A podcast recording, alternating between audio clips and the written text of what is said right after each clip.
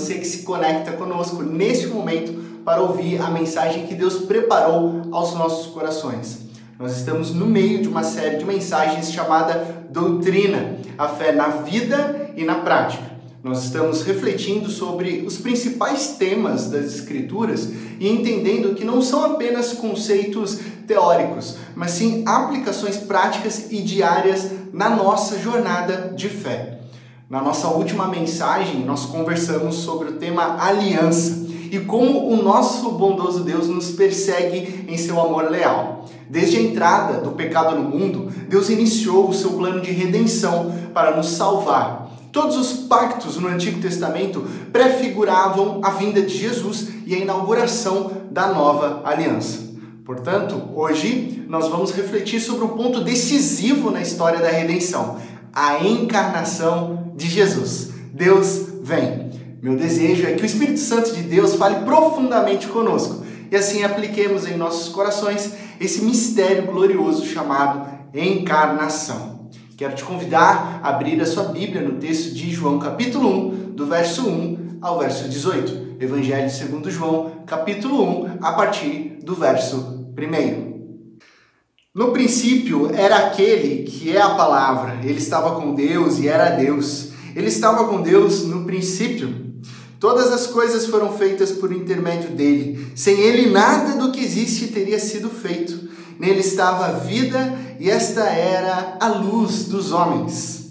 A luz brilha nas trevas e as trevas não a derrotaram. Surgiu um homem enviado por Deus chamado João. Ele veio como testemunha para testificar acerca da luz a fim de que por meio dele todos os homens crescem. Ele próprio não era luz, mas veio como testemunha da luz. Estava chegando ao mundo a verdadeira luz, que ilumina todos os homens. Aquele que a palavra estava no mundo, e o mundo foi feito por intermédio dele, mas o mundo não o reconheceu. Veio para o que era seu, mas os seus não o receberam. Contudo, aos que o receberam, aos que creram em seu nome, deu-lhes o direito de se tornarem filhos de Deus, os quais não nasceram por descendência natural, nem pela vontade da carne, nem pela vontade de algum homem, mas nasceram de Deus. Aquele que é a palavra tornou-se carne e viveu entre nós. Vimos a sua glória, glória como do unigênito vindo do Pai, cheio de graça e de verdade.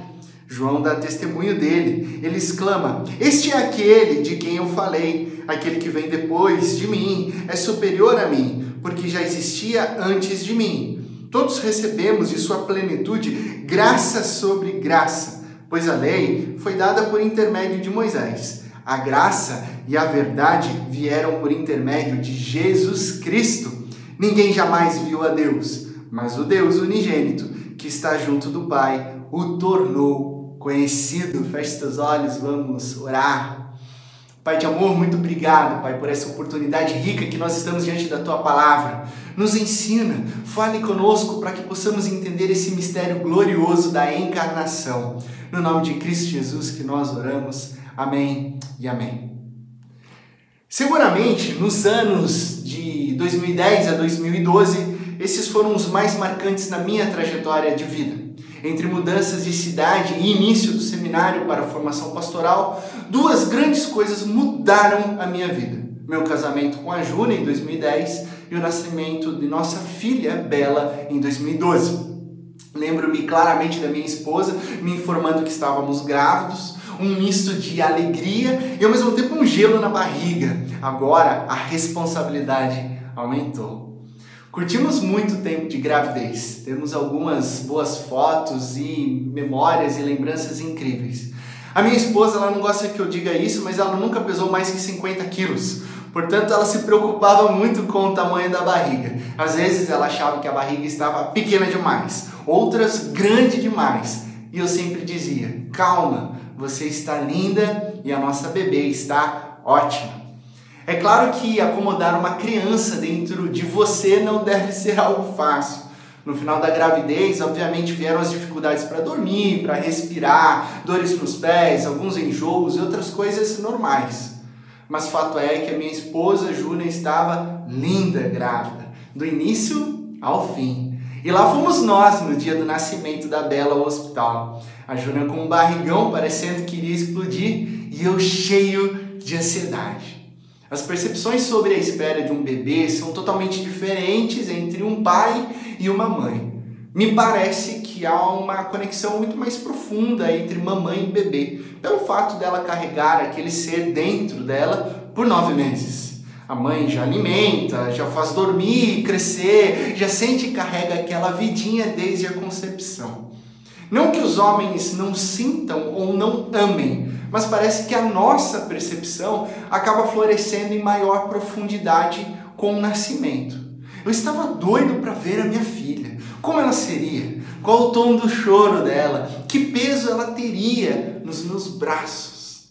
Então, na manhã do dia 17 de abril de 2012, eu segurei a minha filha pela primeira vez. Que sensação, que alegria! Aquele pacotinho de gente, pequenininha, cheia de vida, chorando baixinho, totalmente indefesa e dependente, estava ali como presente de Deus para ser amada. Não sei quantas vezes eu agradeci a Deus olhando para a Bela dormindo e logo me peguei refletindo. Foi exatamente assim que o nosso Deus veio ao mundo. Jesus veio como um bebê. E bebês não assustam ninguém. Pelo contrário, bebês nos fazem sorrir, até o mais durão é quebrado pela vulnerabilidade e fragilidade de um bebê. A prova é ver os adultos afinando a voz e falando com ternura: ai que neném lindinho, e por aí vai. Hoje nós vamos refletir sobre o fato de que Deus veio ao mundo como um bebê. Isso é simplesmente a base de toda a construção teológica do cristianismo. E mais, trata-se do evento mais importante da história da humanidade. Cristo Jesus, ele rachou a história no meio. E assim nós, todos nós contamos os anos entre antes e depois de Cristo Jesus. A palavra eterna se encarnou, a palavra se fez carne. Esse é um bom começo. O que, que significa encarnação? A raiz da palavra é carne. Portanto, significa assumir-se em carne, tornar-se carne. No contexto de nossa reflexão, podemos definir que encarnação é Jesus entrando na história humana em carne e osso. Deus se fez homem. A encarnação de Jesus não foi um plano B, nem uma surpresa na história da humanidade, uma vez que as profecias do Antigo Testamento, todas elas apontavam claramente para esse ponto da história. A grande questão era como saber que Jesus era Jesus, como ele viria, ou melhor, como saber, diante de tantos nascimentos de bebês, qual bebê seria o Messias prometido, a palavra eterna de Deus. Enfim, existem quatro profecias que, apontadas juntas para a mesma direção, revelam como o Filho de Deus viria ao mundo. E creio ser importante começarmos por essa direção. A primeira profecia surge lá em Gênesis capítulo 3, verso 15, conhecido teologicamente como o proto-evangelho. A primeira referência às boas notícias da redenção depois da entrada do pecado. Assim diz o texto bíblico: porém, inimizade entre você e a mulher, entre a sua descendência e a descendência da mulher. Este lhe ferirá a cabeça e você lhe ferirá o calcanhar. O que Deus está dizendo é o seguinte: Ele está dizendo isso para a serpente: virá o filho do homem através da descendência da mulher. Ele irá travar uma luta contra o diabo que irá feri-lo, mas Jesus será vitorioso na cruz ressuscitando no terceiro dia. Então aqui está a primeira profecia. Nós temos uma referência, descendência da mulher. E isso é muito importante porque numa sociedade antiga, as referências genealógicas registravam apenas os homens e os seus descendentes.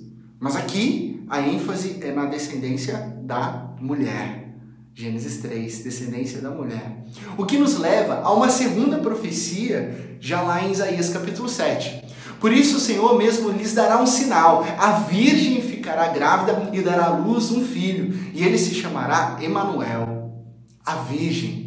Esse era um sinal claro da vinda do Messias, nascido de uma mulher e de maneira milagrosa através do nascimento virginal. A terceira profecia nós encontramos em Miqueias capítulo 5, verso 2, e refere-se à localização da vinda do Messias. Mas tu, Belém, embora seja pequenininha, entre os clãs de Judá, virá de você aquele que será o governante sobre Israel. Suas origens estão no passado distante, em tempos antigos. Gente, 700 anos antes do nascimento de Jesus, e a profecia apontava para Belém, que era uma cidade super é, insignificante naquela época. Uma profecia referente à pequenina Belém é como uma profecia a, a cardeal, distrito de Elias Fausto. Nada contra a pequena localização, mas o governante de Israel veio numa cidadezinha minúscula, rural, sem estrutura. Então vamos às profecias. Nascido de mulher, nascimento virginal, na pequena Belém, então chegamos à quarta profecia que nós encontramos lá em Malaquias capítulo 3, verso 1. Vejam, eu enviarei o meu mensageiro, João Batista, que preparará o caminho diante do Senhor. E então, de repente, o Senhor que vocês buscam virá para onde? Para o seu templo, o mensageiro da aliança, aquele que vocês desejam virá, diz o Senhor dos exércitos. Agora, 400 anos antes, e um detalhe muito especial: João Batista, o primo bem exótico de Jesus, iria preparar o caminho do Messias que viria no templo. Esse é um fato histórico muito importante, a existência de um templo em Jerusalém. Porque nós sabemos hoje que esse templo foi destruído no ano de 70 pelos romanos e desde então não há mais templo em Jerusalém. Ou seja, para cumprir a profecia tinha que ter um templo. Logo, quase dois mil anos se passaram e não há templo. Ou seja, concluímos que Jesus já veio. Bom, eu não vou entrar aqui no mérito da discussão com os judeus que não reconhecem Jesus como o Messias. Existem tantas outras profecias, como Isaías 53, que tratam a respeito da vinda de Jesus, mas nós não temos tempo suficiente para abordar isso nessa mensagem. Agora, se simplesmente perguntarmos quem é que foi nascido de mulher, através de um nascimento virginal, em Belém, e que veio no templo antes da destruição do ano 70, quem é o único que cumpre todas as profecias do Antigo Testamento? Quem é o Messias? A única resposta possível é Jesus. Ele é o Deus que veio ao mundo, se fez carne e entrou na nossa história. Como Jesus entra na nossa história? Através do nascimento virginal de Maria. Essa narrativa completa nós encontramos lá no texto de Mateus, capítulo 1, a partir do verso 18, que inicia a narrativa dizendo: Assim aconteceu o nascimento de Cristo Jesus. Dentre os vários detalhes, lá está o cumprimento de Isaías, capítulo 7. A Virgem ficou grávida pelo Espírito Santo e deu à luz um filho, Emanuel, que significa Deus conosco. Sabemos em Lucas capítulo 2 que a profecia se completa em Belém, já que seu pai adotivo, José, era da linhagem de Davi, e todos tiveram que naquela época ir para sua cidade natal realizar um censo. O resultado dessa janela histórica é que Jesus cumpre todas as profecias do Antigo Testamento. Uma mulher dá luz o Messias, através do nascimento virginal em Belém e antes da destruição do templo.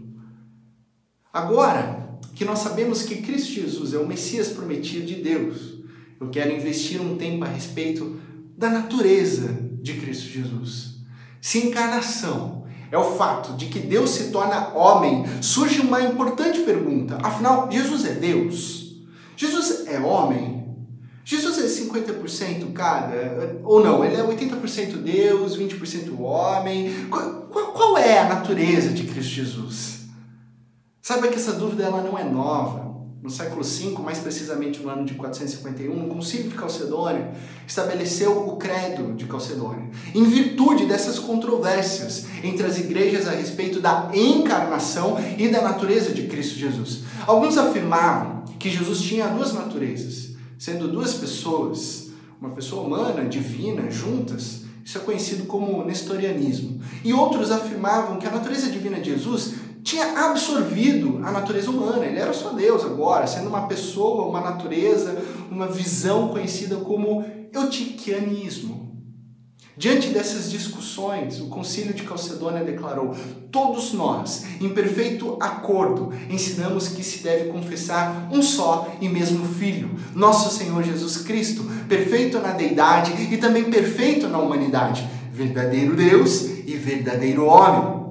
Ou seja, de acordo com a Bíblia, Jesus é uma única pessoa com duas naturezas, divina e humana. Jesus é 100% Deus, 100% homem.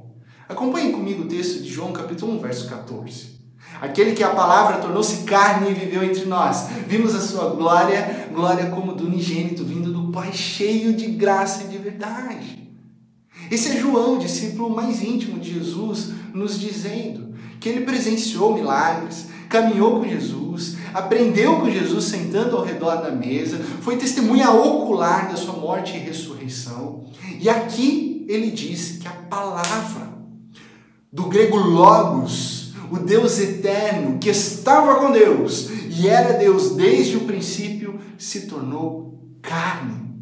Em humildade, Deus se torna humano. O Logos, a palavra, foi revelado como Filho de Deus e a fonte de graça e de toda a verdade, toda a plenitude da divindade habitando em Cristo Jesus. Gente, isso revolucionou ambas as culturas da época, a judaica e a grega. A judaica porque Jesus veio para o que era seu, mas os seus não receberam. A encarnação, o misterioso milagre de Deus, viria primeiramente para os judeus que criam em um só Deus, o grande eu sou, que prometeu o Messias, aquele que eles deveriam crer. Só que a maioria não creu.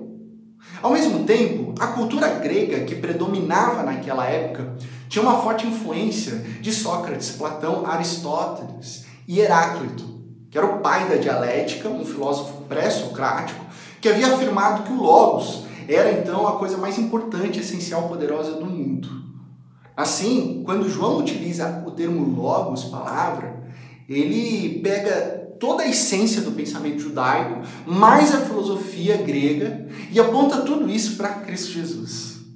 Todas as coisas foram feitas por intermédio dele. Sem ele, nada do que existe teria sido feito. Não se trata de uma força, nem de uma filosofia ou conceito. É o próprio Deus, Cristo Jesus, a segunda pessoa da Trindade, aquele que é desde o princípio, a palavra eterna de Deus, agora em carne e osso. Nele estava a vida, versículo 4. E esta era a luz dos homens. A luz brilha nas trevas e as trevas não o derrotaram. Lembra quando nós refletimos sobre a criação? João 1 é um eco de Gênesis 1. Porque ambas as narrativas começam com no princípio. Ambas falam da presença de Deus e ambas nos revelam que a luz dissipa as trevas. Em Jesus está a vida, porque Ele é o autor, a fonte da vida. Veio para o que eram os seus, mas os seus não receberam. Contudo, aos que o receberam, os que creram em seu nome, deu-lhes o direito de se tornarem filhos de Deus, os quais não nasceram por descendência natural, nem pela vontade da carne, nem pela vontade de algum homem, mas eles nasceram de Deus. Olha o Evangelho. Aqueles que creem em Jesus, eles são adotados na família da fé, não por sangue, não pela vontade humana, mas sim de Deus. Esse é o nascimento espiritual. Todos nós aqui nascemos fisicamente, mas ao mesmo tempo, devido ao pecado, todos nós estamos mortos espiritualmente. O que, que isso significa hoje para mim e para você? Que todos nós precisamos nascer de novo. Nascer como? Nascer do Espírito. Precisamos nascer de novo espiritualmente. Ter um novo coração, uma nova vida, esta que reflita a imagem de Deus através do Espírito Santo habitando em nós. Quando nós voltamos ao versículo 14, porque ele é a chave central desse trecho em João capítulo 1, Aquele que é a palavra tornou-se carne e viveu entre nós. Vimos a sua glória, glória como do unigênito vindo do Pai, cheio de graça e de verdade. A palavra tornou-se carne. Deus se encarnou. Jesus, o autor da vida, o eterno Filho de Deus, se tornou humano e habitou entre nós. Esse versículo é muito lindo e profundo. Porque a expressão grega viveu entre nós é uma referência ao tabernáculo do Antigo Testamento, podendo ser traduzida como Jesus tornou-se carne e tabernaculou entre nós. O que, que isso significa? Que no tabernáculo, lugar santo do Antigo Testamento, era onde a presença, a Shekinah de Deus, a glória de Deus residia entre todo o povo. E o que o João está dizendo é que essa glória, essa Shekinah, é vista na pessoa de Cristo Jesus, porque a glória de Deus reside em Jesus Cristo, que é o Emanuel, o Deus conosco. Jesus de Nazaré é Deus, Jesus de Nazaré é homem, Jesus de Nazaré é a presença divina entre nós. Imagine se Hamlet, personagem da peça de Shakespeare, quisesse se relacionar com o autor. Impossível. Imagine se o Cebolinha, personagem da turma da Mônica, quisesse se relacionar com o seu autor, Maurício de Souza. Como que isso seria possível? Eu lembro de um dia pegar um gibizinho da turma da Mônica e lá estava o personagem Maurício de Souza desenhado para se comunicar com os personagens da turma da Mônica. A única maneira possível de haver esse tipo de relacionamento é o autor se escrevendo na história. Isso é o Evangelho. Isso é o Evangelho. Sabe por quê? Porque é Deus entrando na história da humanidade. É Deus se escrevendo na nossa história através da pessoa de Cristo Jesus. Ele se escrevendo para que nós pudéssemos nos relacionar com Ele. A encarnação é o grande ponto, é o ponto central da história humana de um Deus que ama e quer habitar no meio do seu povo. Não há conhecimento de Deus sem Jesus. Não há compreensão da vida sem Jesus. Não há sentido algum na existência sem Jesus. Não há relacionamento com Deus sem Jesus, pois ninguém jamais viu a Deus. Mas o Deus unigênito, que está junto do Pai, o tornou conhecido. Verso 18. Esse é o ponto.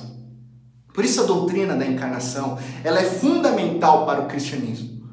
Porque sem Jesus, o que nos sobra são especulações filosóficas sobre a espiritualidade. Agora, com Jesus, nós temos a revelação de Deus. Existem religiões que afirmam que Jesus é um grande profeta, outras que Jesus é um tipo de anjo, ainda outras que Jesus é um ser humano super avançado intelectualmente. Não! Nada disso. Jesus ele é Deus, verdadeiramente Deus, totalmente homem, totalmente Deus, um Deus que desceu do trono e fisicamente rasgou a história da humanidade, entrando neste mundo através de Maria, a jovem virgem, e nascendo em Belém, cumprindo assim todas, todas as profecias do Antigo Testamento. Jesus ele foi da glória à humildade. Ele foi de um trono a uma manjedoura. Ele foi de um lugar de honra a um lugar de desonra, da extravagância à pobreza. Ele entrou na história da humanidade como um missionário. Ele entrou em uma cultura. Ele falou uma língua. Ele morou e viveu num contexto cultural específico. Teve sede, fome, vestiu roupas da sua época e se relacionou. Viveu nos dando exemplo de como devemos viver inseridos neste mundo, contextualizando a palavra de Deus e levando a verdade e a luz a todas as pessoas. E aqui está o que aconteceu: nosso Deus se tornou um homem. Nosso Deus viveu sem pecado, embora tenha sido tentado de todas as maneiras em que eu e você somos tentados, mas ele permaneceu sem pecado. Então ele foi para a cruz e voluntariamente levou sobre si todos os nossos pecados e suportou a punição e penalidade que merecemos por todos os nossos pecados. Você e eu merecemos morrer, mas através de Jesus recebemos o que João chama de graça sobre graça. A graça é como uma sequência de ondas chegando à costa da praia essa é a vida que temos em Cristo Jesus, a recepção constante de ondas e mais ondas de graça, da graça de Deus sobre nós. O cristianismo não é uma religião no sentido geral, onde você faz alguma coisa para obter algo de Deus. Não. O cristianismo é sobre o que Jesus fez e faz por nós. Isso é totalmente diferente, porque o caminho da religião, da religiosidade, te leva a duas direções perigosas. Ou você caminha em orgulho, achando que por cumprir algumas regras que são confortáveis a você, então você se acha e pensa ser melhor que os outros, sai apontando erros e julgando as pessoas. Ou você pode caminhar em frustração, sabendo que você não pode cumprir toda a lei e por isso você se sente culpado e triste por falhar. A resposta está em Jesus. É nele que sabemos que não podemos nos salvar por nossas forças. É nele que entendemos que é sobre graça o que ele fez por nós na cruz, dizendo: está consumado. Deixe-me dizer uma coisa muito importante. Essa é a verdade dolorosa. O pecado é real. Nossos erros, desconexões, o mundo em desordem são situações reais que, em última instância, nos levam à morte. O julgamento de Deus também é real porque ele é santo e justo. Mas eu quero te lembrar, principalmente, que Jesus Cristo é real, que Deus se fez carne, que a cruz de Cristo é real e lá ele se entregou para perdoar pecadores e nos reconciliar com Deus. A história não parou por aí, depois de três dias ele ressuscitou, e essa é a boa notícia para mim e para você: é que ele está vivo e nele nós ressuscitaremos também. Jesus é tudo. Jesus é a nossa esperança. Jesus é o único caminho verdadeiro e vivo para o Pai. Por isso não há outro nome mais poderoso do verdadeiro nome de Cristo Jesus. Nós cremos em Jesus. Nós cremos que Ele é 100% homem, 100% Deus. Nós cremos que Ele se encarnou, viveu uma vida perfeita, morreu em nosso lugar e ressuscitou no terceiro dia. Nós cremos que em breve Ele voltará. Nós cremos que é tudo, absolutamente tudo sobre Jesus. Amamos Jesus, honramos Jesus e estamos aqui para sermos cada vez mais parecidos com Cristo Jesus. Concluindo, se você perdeu algo nessa mensagem, eis o resumo: Jesus. Esse é o ponto de tudo, o início e o fim, o sentido de todas as coisas. E o meu desejo e a minha oração é que a vontade de Jesus seja prioridade em nossas vidas. Porque eu sei que constantemente nós queremos que se faça a nossa vontade, desejos e gostos, mas o caminho para cristãos e cristãs é uma vida de submissão ao senhorio de Jesus, onde nos ajoelhamos diante dele, pois esse Deus que se encarnou entrou na nossa história para nos salvar, foi para nos dar a verdadeira vida. Lembre-se que Deus prometeu que viria o Messias. E ele veio na pessoa de Cristo Jesus. Jesus se humilhou, veio como um servo, suportou a tentação, sofreu, morreu e hoje está de braços abertos para nos perdoar de absolutamente todas as coisas, todas as coisas. Que tal nesse momento você se ajoelhar diante do Autor da vida? Demonstrar com sua postura e oração que Cristo Jesus é o Deus encarnado, Senhor em carne humana e que veio para nos resgatar. O nome dele é tudo que importa. Jesus Cristo é o Senhor, para a glória de Deus Pai. Diga isso e creia de coração. Feche os teus olhos, nós vamos orar. Pai de amor, nós te agradecemos, Pai, por esse momento precioso, porque Cristo Jesus, Ele é real, Ele é o eterno Messias prometido, Ele rasgou a história e entrou nesse mundo, nesse tempo, para nos salvar de nós mesmos, do pecado e nos trazer em relacionamento com o Senhor através da cruz de Cristo Jesus, através do seu sangue, através dele nós temos perdão, nós temos paz com o Senhor. Muito obrigado por isso. Cristo Jesus, nós declaramos aqui que o Senhor é Rei dos Reis e Senhor das nossas vidas. E pedimos, Pai, que nós não nos acostumemos com essa maravilhosa e profunda realidade, mas que a cada dia o teu Santo Espírito nos lembre que nós estamos aqui para sermos missionários como Cristo Jesus foi, para levarmos a tua palavra, as boas notícias, o evangelho, e assim a cada dia, de segunda a segunda, possamos reverberar o teu amor, sendo cada vez mais parecidos com Cristo Jesus. E é no nome dele que nós oramos. Amém. Que a cada dia você se lembre e diga para você mesmo que o Verbo se encarnou e que Ele é Senhor e reina sobre as nossas vidas. Eu desejo a você uma ótima semana, na mais absoluta certeza de que em Cristo Jesus o Verbo, a palavra que se encanou, todas as coisas ficarão bem.